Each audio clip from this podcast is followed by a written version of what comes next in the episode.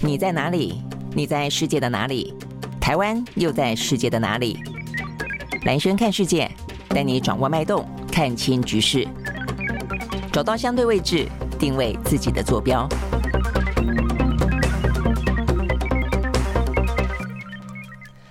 好，欢迎收看今天的蓝轩看世界哦。那在今天的话呢，包括国际之间聚焦，包括对台湾来说的话呢，也很重要。把这个呃两岸哦，或者台湾面对美国跟中国的一些呃关系呢，放在全球的地缘政治的呃这个话题来看的话呢，都算是蛮重要的一天哦。呃，包括呢，因为马英九已经呢登陆了哦，所以他在昨天呢到了呃南京啊、呃，这个去谒中山陵，那包括了他的呃第一次公开的谈话啊、哦，里面不断的提到了中华民国，提到了前总统这样的一个字眼啊。那包括今天的话呢，这个现任的总统蔡英文的出访，他要去美国哦，他会先过去纽约。那目前看起来的话呢，在纽约有停留哦，但是目前呃，除了侨胞的呃这个夜宴之外的话呢，他会会见哪些人？他会在呃一个智库啊这个做演讲。那这个演讲里边会谈什么？那包括了他会见的人成绩有多高啊？这个部分的话呢，当然也是大家要关注的重点啊。所以对台湾来说的话呢，呃，前后任的总统啊，目前面对两个哦，对我们影响最大的强权。国家呢都在进行访问中，这是今天的蛮重要的一个重点之一。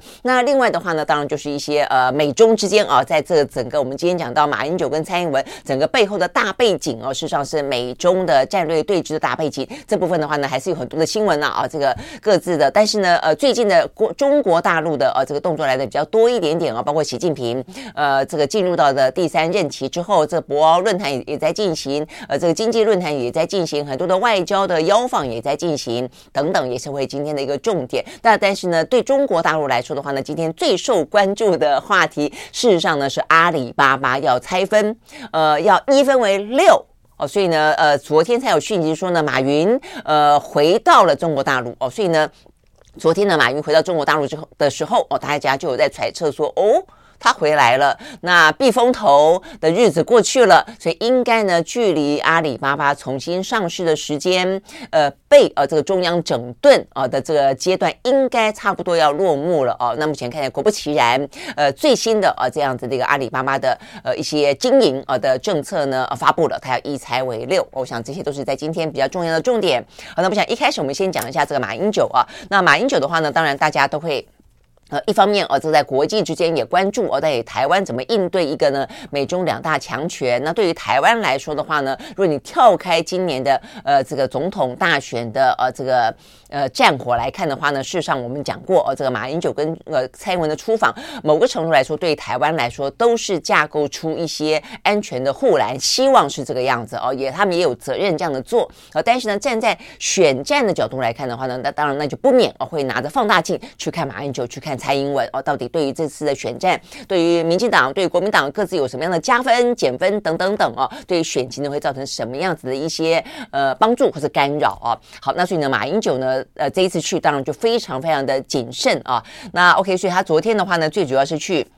呃这个中山陵了哦。那这个中山陵的话，呃。一开始我们在描述说有关于呢，呃，看啊这个马英九的行程里面，去中山陵，然后呢，呃，有一些跟中华民国开国有关的啊这些行程，事实上呢，呃，相当程度你就知道他背后要描述的，因为他开什么国。就开中华民国嘛，并不是开中华人民共和国哦。那所以这个部分的话呢，很明显的是，这次马英九虽然是去祭祖，虽然是一个非正式、非非官方的一个行程，但是呢，他非常清楚知道，他必须到这个呃中国大陆土地上面去彰显呢，他不能够忘记这件事情，要去彰显呢中华民国的存在。好，所以呢，包括他的致辞。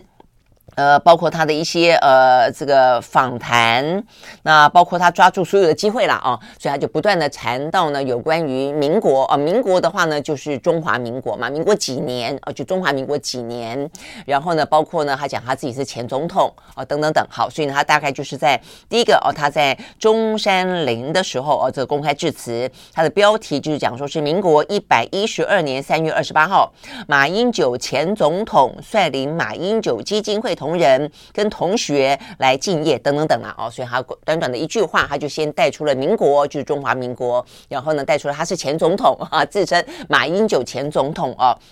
然后呢，他在描述啊这过程当中说为什么来叶林呢？是因为呢孙中山呃终结了啊这个中国四千多年的君主。专政，建立了亚洲第一个民主共和国——中华民国。到现在呢，已经一百一十二年了。好，所以呢，他就不断的啊，这个去强调，借由孙中山先生，借由呢，呃，这个中山陵的叶林，不断的去强调啊，这个中华民国的存在，以及中华民国存在到现在一百一十二年了。而他是代表中华民国的前总统啊。那我想这个部分的话呢，事实上。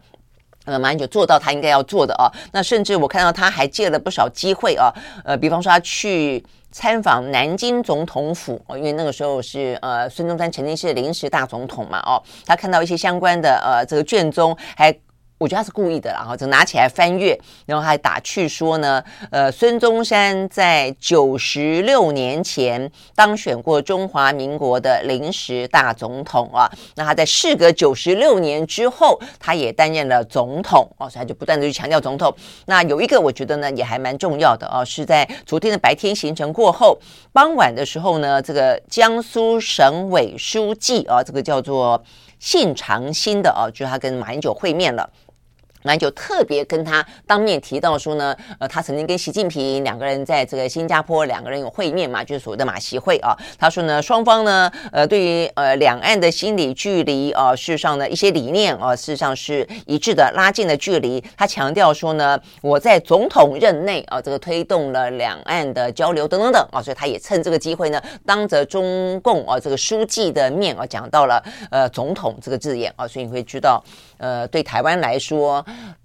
就是你一方面也可以说是玻璃心啦，就是在那边是不是呢能够呃不卑不亢啊？对台湾来说的话呢，会非会非常重要，心理层面来说会非常重要。那在对选举来说的话呢，会被拿放大镜拿哦抓出鱼病来也非常重要。那当然再一个就是说呢，马英九毕竟是中华民国的前总统哦，他也必须哦在这一块土地上面，在一个呢呃两岸之间确实有非常多复呃复杂哦这个纠葛的一个状况当中，他去必须要去强。强调啊，这个中华民国的主权呃存在，希望对岸能够正视啊那么一个存在。好，所以呢，这是马英九比较重要的。部分了啊，那接下来他当然今天还有一些相关的后续行程。那那但是昨天哦，他当然有一些呃中共接见他或者接接待他，应该讲接待他啊，因为他并没有什么官式的接见，接待他的一些规格。那针对这些规格的话啊，这个大家问啊，马英九到目前为止 so far 怎么样啊？那他的意思说他非常满意。然后呢，有些呃接待规他说他超乎预期啊。那但是他也强调说呢，呃，意思就是要讲到说呢。呃，感受到非常多的一些热情了啊！他讲到很多民众啊，因为他每到一个地方，很多很多围观的人啊，他说他希望能够把这个热情呃带回来啊，传达给台湾，让台湾知道说呢，两岸之间啊，这个其实我想还要讲的是说，因为过去一段时间啊，两岸的民间坦白说啊，不只是呃在政府部分的呃部分的对立啊，实际上在民间的话呢，像。呃，相关的一些仇仇恨啊，或者说一些比较呃酸言酸语也还蛮多的哦。那所以呢，马英九要强调，就是说他感受感感受到很多的热情，希望能够带回来。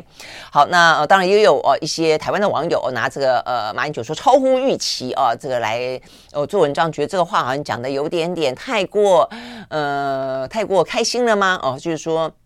好像觉得说呢，本来你就是总统啊，啊前总统啊，你本来就应该有一定的规格啊。不过呢，事实上这是一个非官方了啊，所以呢，对于马英九来说，呃，总之啊，这个部分每一个谈话啊都会被拿来啊这个高度检视。我想这个是他呃踏上啊这个呃这一次的啊访问啊这个七十四年来的第一次访问的时候，他就会非常清楚知道的哦。我想呢，每一天每一天呢都会有一些检验啊，但是我觉得到目前为止说的话啊，应该都还。算是还还不错哦。那至于你说这个超乎预期有没有太超乎我们的预期？呃，基本上来说，你如果要就总统的规格来看，他那个规格其实不算高。嗯，我们就说昨天说过了，这国台办的副主任规格其实不算高哦。但是呢，呃，就一个民间的访问来说的话呢，当然这样子一个呃，他们还会用这样的规格来接待，当然就有点超乎预期了。我想马英九应该是这个意思了啊。好，所以呢就是马英九。那另外的话呢，就是蔡英文了啊。这个蔡英文的话呢，在今天。他要启程，然后呢，进行呢十天九夜的啊，这个去造访我们的中美洲的邦交国，这叫民主伙伴共荣之旅了啊。那当然，这一开始比较呃，开始啊，就是嗯，比较起手是比较不好的地方，在于说洪都拉斯断交。那事实上一开始的话呢，在上个礼拜，其实包括台湾啊，呃，外交部释放出一些讯息啊，特别强调说呢，洪都拉斯是因为钱的关系啊。我想这个部分其实就已经是在做一个铺排了啦，呃。呃，那个时候我就觉得大概就是要要断交了啊，因为通常来讲要断交，你一般来说就会呃，就责任在在洪都拉斯嘛，因为洪都拉斯两边要价哦，想要目的的话呢，就是为了要要钱哦，所以呢话这样子讲，呃，其实分手没好话啦哦，所以洪都拉斯。呃，这个我们对对台湾来说的话呢，呃一度哦邦谊也还不错哦，但是我们也也讲到过，这个洪都拉斯的总统哦，事实上我们还帮助他的前前，等于是呃他的先生，我觉得那个时候的洪都拉斯总统其实帮了他不少忙哦，所以呢，照理来说，我们的说法是觉得说，呃现在啊，呃这个卡斯楚总统啊，应该是因为他是。嗯，代夫出征嘛，哦，他应该要感念这一段呃情谊才对哦。但是显然的哦，这个外交的现实啊，或者说呃洪都拉斯的经济的发展啊，它的重要的迫切的状况啊，呃，对他来说是更加的呃。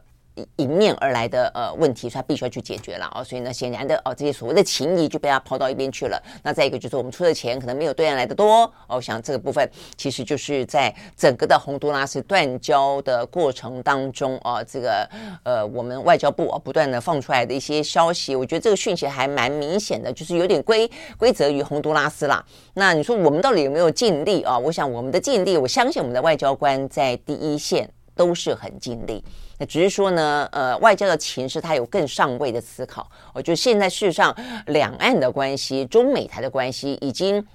几乎是有这个台湾的上位政策了哦。你你上面这个部分没有处理好，下面再怎么努力，坦白说都是事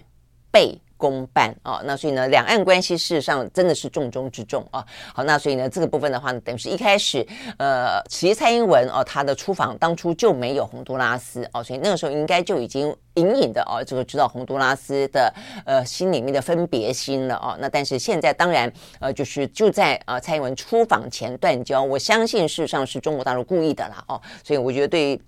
呃。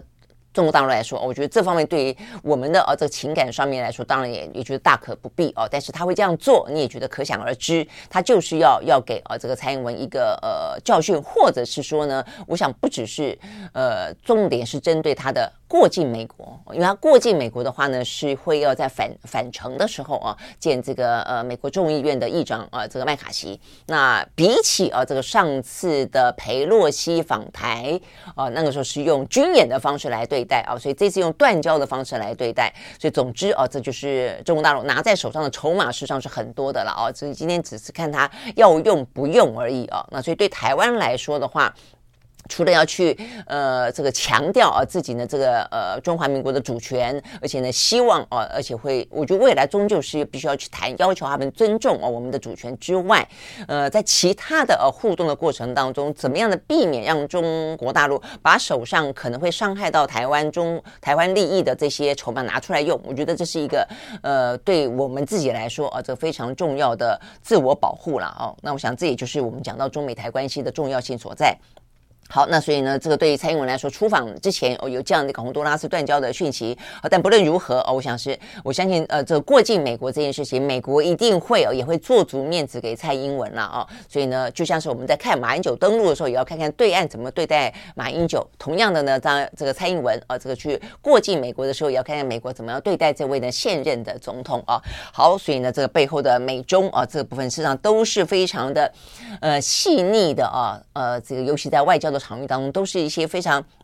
细腻细节的部分了啊，那就是接下来看看。那目前已经知道了，我们刚刚讲到的这个蔡英文的行程，呃，他会在纽约啊，这个嗯，这个逗留。他是二十九号下午三点到，然后呢，第二天三十号参加美国智库啊，这个哈德逊研究所啊举办的一个活动，他会在这个活动上面啊，这个发表演说。那再来的话呢，呃，还有一个跟侨胞的夜宴啊，所以等于是连续两个晚上有大型的有小型的聚会。然后的话呢，也说会啊，这个依照往例会会会见数位啊美国的国会议员，因为官方的话呢，当然就会呃比较敏感。那如果是国会议员的话呢，呃，当然就是代表民间嘛啊。不过大家还是难免会去揣想说，哎，会不会有什么样子的？官员啊，来美国官员会跟蔡文私下见面，会不会有一些什么 surprise 啊？那目前看起来的话呢，你很难去揣测。不过啊，不过有一句话蛮有意思的啊，这应该是一个随行的啊，这个呃，我们的外交部的官员啊所说的。他说呢，事实上，呃，蔡总统出访呢，最主要要寻求的是一个平稳跟务实的啊这样的一个外交的目标，零意外会比有什么突破来得更重要啊。所以呢，这个话听起来的话呢，似乎应该没有。太多哦，这个超过目前我们所知道的，除了这个加州的那一块之外，有更多的其他的意外了啊。好，那所以呢，这个部分应该是这个样子了哦。呃，如果是很多的意外哦，造成这个呃中国的强力反弹的话，我觉得不太至于的原因在于说，如果是这样子的话，那你就让麦卡锡来台湾就好了。哦，那你又呃刻意的要呃想办法缓和呃这个在选举年缓和这样一个局势，呃改成呃这个麦卡锡不来啊，这个蔡英文过呃去啊美国的时候呢，呃这跟他见面，我想应该就不会在别的地方做文章啊，再再去挑起很可能的啊这个中美台之间的紧张关系了啊。OK，好，那我想这个部分的话呢。是蔡英文的出访，那呃，当然到了哦，到了我们的呃中美洲的邦交国贝里斯哦，跟这个呃，哎，他另外一个地方是呃，突然之间是瓜呃瓜地马拉哦，那这个部分的话，当然哦，这个在地的话就到了中美洲了啦，那所以那个时候大家肯定就会把话题聚焦在我们在中美洲的邦交国哦，跟我们的一些嗯邦交国是否稳定啊。哦有关，我想这个话题会每天每天的呃这个进展，就像是呢马英九去一样。OK，好，我想这个部分的话是我们持续关注。那但是就整体来看的话啊，呃，两位呃这个先后后任的总统的出访，对马英九比较重要来说的话，我觉得他带来的是一个和平的可能性啊。那对于呃蔡英文来说的话呢，就是怎么样子在台美之间的呃紧密关系当中求稳啊求稳，然后也让台湾呢能够在。美国不断的打台湾牌的过程当中，我们是不是可以找到一个呢？呃，不伤害台湾利益啊，呃，然后但是呢，呃，可以相对均衡的一个关系了哦。OK，好，所以呢，这个部分是有关于台湾。那 OK，除了台湾之外的话呢，当然我们刚刚讲到背景是整个中美关系嘛，哦，那所以呢，中美关系的大背景哦，还是很多事情正在发生中。那这一两天的话呢，比较多的聚焦是在中国大陆哦，跟这个中国大陆办了一些呃相关的论坛有关哦。那一个就是博鳌论坛，那另外一个话就是。经济论坛，那我们讲到这个经济论坛有很多的一些美国的企业家去啊，那这个博鳌论坛的话呢，有一些报告，有些数字哦，这个蛮值得注意的啦哦，就是说，第一个啊比较好消息是，全球的通膨率从去年的百分之八点八降到今年的百分之六点六。那亚洲地区的话呢，算是在相较于欧美来说，它比较是一个呃经济成长可能会是一个亮点哦。它大概从原本预估的百分之四点二啊，从目前看起来的话呢，可以呃成为百分之四点五哦，会是一个暗淡世界当中的一个亮点。那当中的话呢，中国大陆哦，他们的一些动作来的更多哦。今天比较值得注意的是啊，这个习近平在呃跟沙特阿拉伯的王储通电话啊，等于是在继呃这个上个月他促成了沙特阿拉伯跟伊朗决定要呃复交之后，他等于有点 push 啊这个伊朗跟。呃，这个沙乌地阿拉伯可以进一步的对话啊，我觉得这个还蛮特别的，就是说他可能不止说而已，还会呃追踪进度哦，就是 push 哦，他们是希望他们能够对话。然后呢，呃，这个习近平说了哦，他觉得他去年访问沙乌地阿拉伯的时候，对中东地区的局势啊，他自认为他说他产生了积极的影响。那也希望呢，在这个跟北京的对话的基础上面，不断的改善关系。呃，OK，好，所以呢，这是他对外交上的对于沙一关系的期待。那另外一个部分的话呢，就是中国跟沙特阿拉伯，他们呢，呃，看起来在石化方面，在石油方面的合作，呃，是更进一步的了。呃，所以呃，这个部分的话呢，说呃，昨天。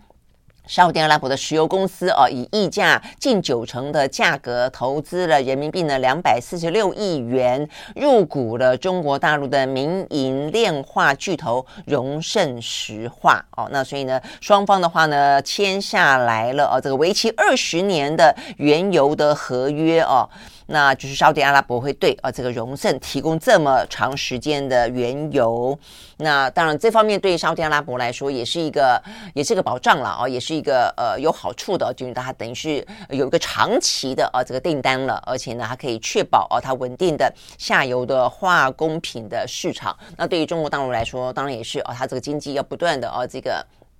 发展的状况之下，除了俄罗斯的便宜石油之外，嗯，那当然如果多了这个沙乌地阿拉伯，呃，也是一个非常呃重要的分散来源之外，也是一个非常重要的呃这个供应啊、呃。当然啊、除了经济之外的话，还有啊呃，代表了在中国在沙乌地呃在中东地区扮演的外交角色，也可以呢更有切入点。OK，好，所以我想这个部分的话呢，是看得到啊，这个呃习近平的动作非常的积极，在不同的地缘。呃，地缘区域当中啊，扮演了政治跟经济的角色。然后再来的话呢，就是我们今天看到啊，这个呃，《华尔街日报》也有报道，那就是有关于呃中国他们在这个就是经济论坛当中啊，包括 IMF 的呃这个执行长他也有出席啊，他特别提到了，我们看到这是世界银行。所发布的一个研究报告啊，特别提到呢，呃，在这个经济论坛当当中讨论的一带一路哦，他们等于是有点中整过去这段时间啊，这个一带一路呢，呃，这个中国大陆的一些表现，我觉得比较重点的地方在于说啊，呃。这个世界银行，因为多半是西方世界国家啊，这个所组成的，他们这份的新最新的研究报告指出了，中国在过去这些年以来，透过“一带一路”呢，对于陷入困境的这些国家提供了很多的呃借款。那这个借款呢，相当程度的建立的一套跟 IMF 哦，这个是等于是以西方国家为主，呃，这个国际货币基金基金组织几乎是跟 IMF 一样并立的啊。呃，并存的一个呢，国际的救助借贷的新系统，好，所以你会知道这个话等于是呃，等于是承认了啊，这个中国大陆的一带一路在过去这些年的努力啊，这个底下它扮演了若干的，确实扮演一个以中国为主的国际。呃，资金的借贷角色哦，所以它已经可以跟 IMF 呢有点点相抗衡了啦啊，这个并存。但当然啊，这个中间的话，因为是因为是世界西方世界国家所做的报告嘛，哦，他也点出了一些问题。他们认为说呢，啊，他的借贷的过程当中很多是不透明的，那很多的条款啊，这个未必啊是有利于呃这个呃借款国的等等啊，对，所以这个部分的话呢，当然。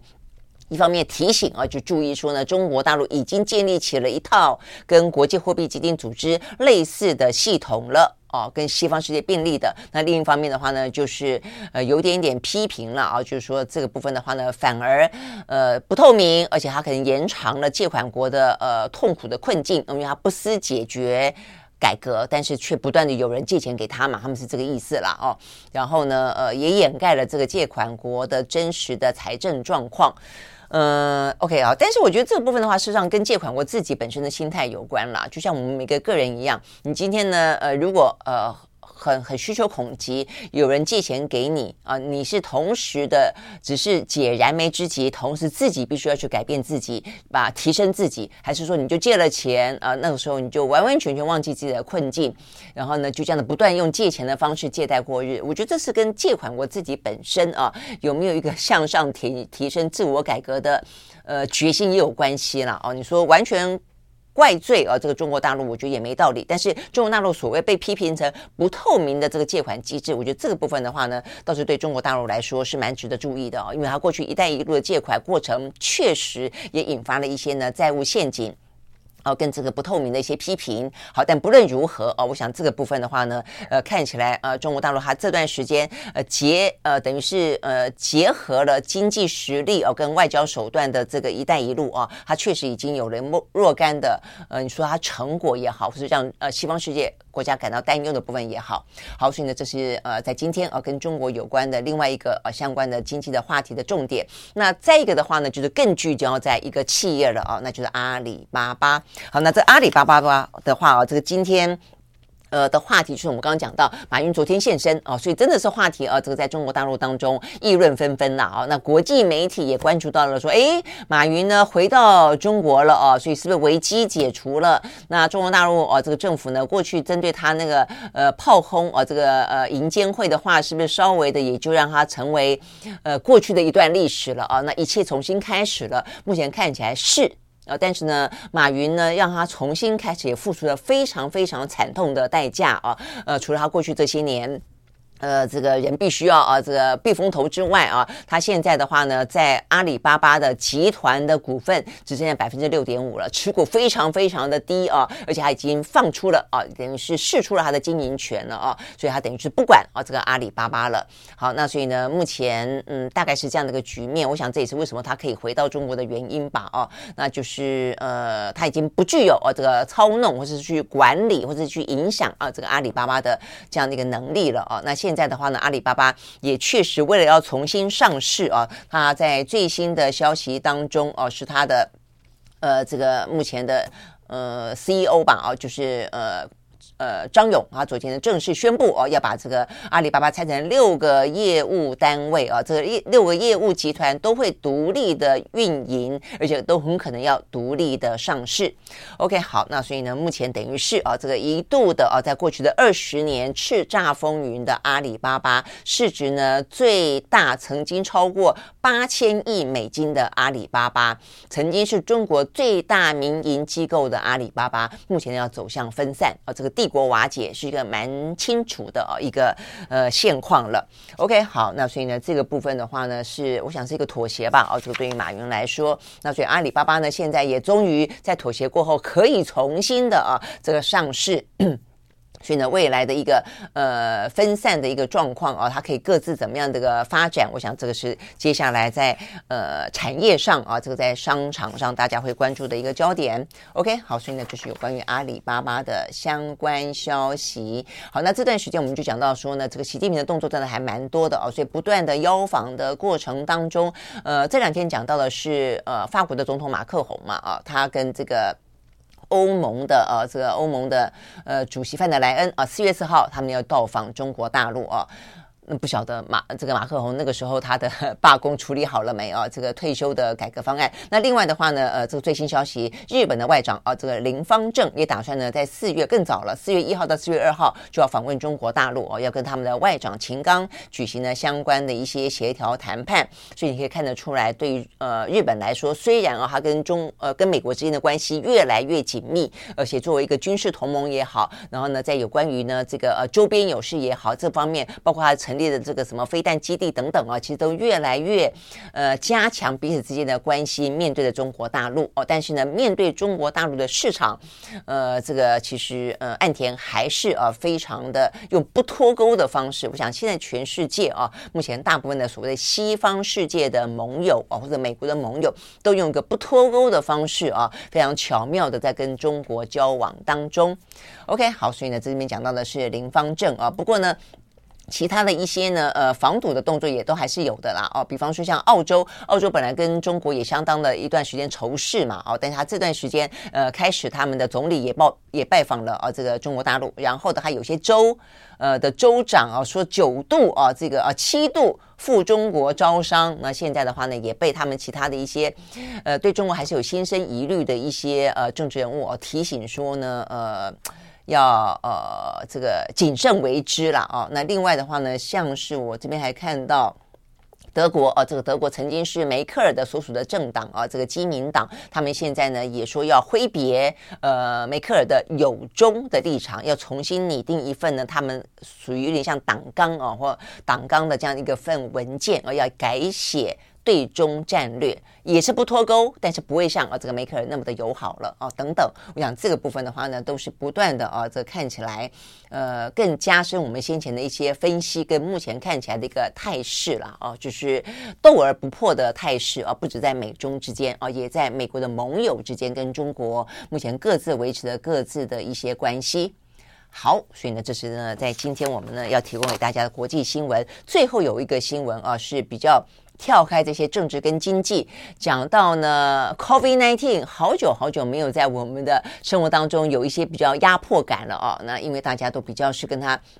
呃和平相处的了啊。但这个部分蛮重要的是，世界卫生组织呢在昨天有一个最新的说法啊，他们呢不再建议，不再建议中度风险与一般风险的人打额外的加强针。我想这部分的话呢，因为最近我们的身边朋友还有人在讨论说，哎，要不要打加强针啦？呃，只打了三剂或者只打了四剂，是不是真的就这样子可以了？哦，可以真的都不用管它了，就这样子开始呢，回到日常的日子了啊？但是也有人说，哦，我朋友去打了第五剂哦，但是也没用啊之类的。那 OK，如果说你要听专家的说法啊，这个世界卫生组织昨天呢，呃，这个正式表示啊，这个世卫不再建议一般的跟中度风险的成年人去接种呢 COVID-19 的加强针了。那他的说法，他说他特别强调说，这么说法并不是代表说加强针有什么不好哦，只是说效果也不大。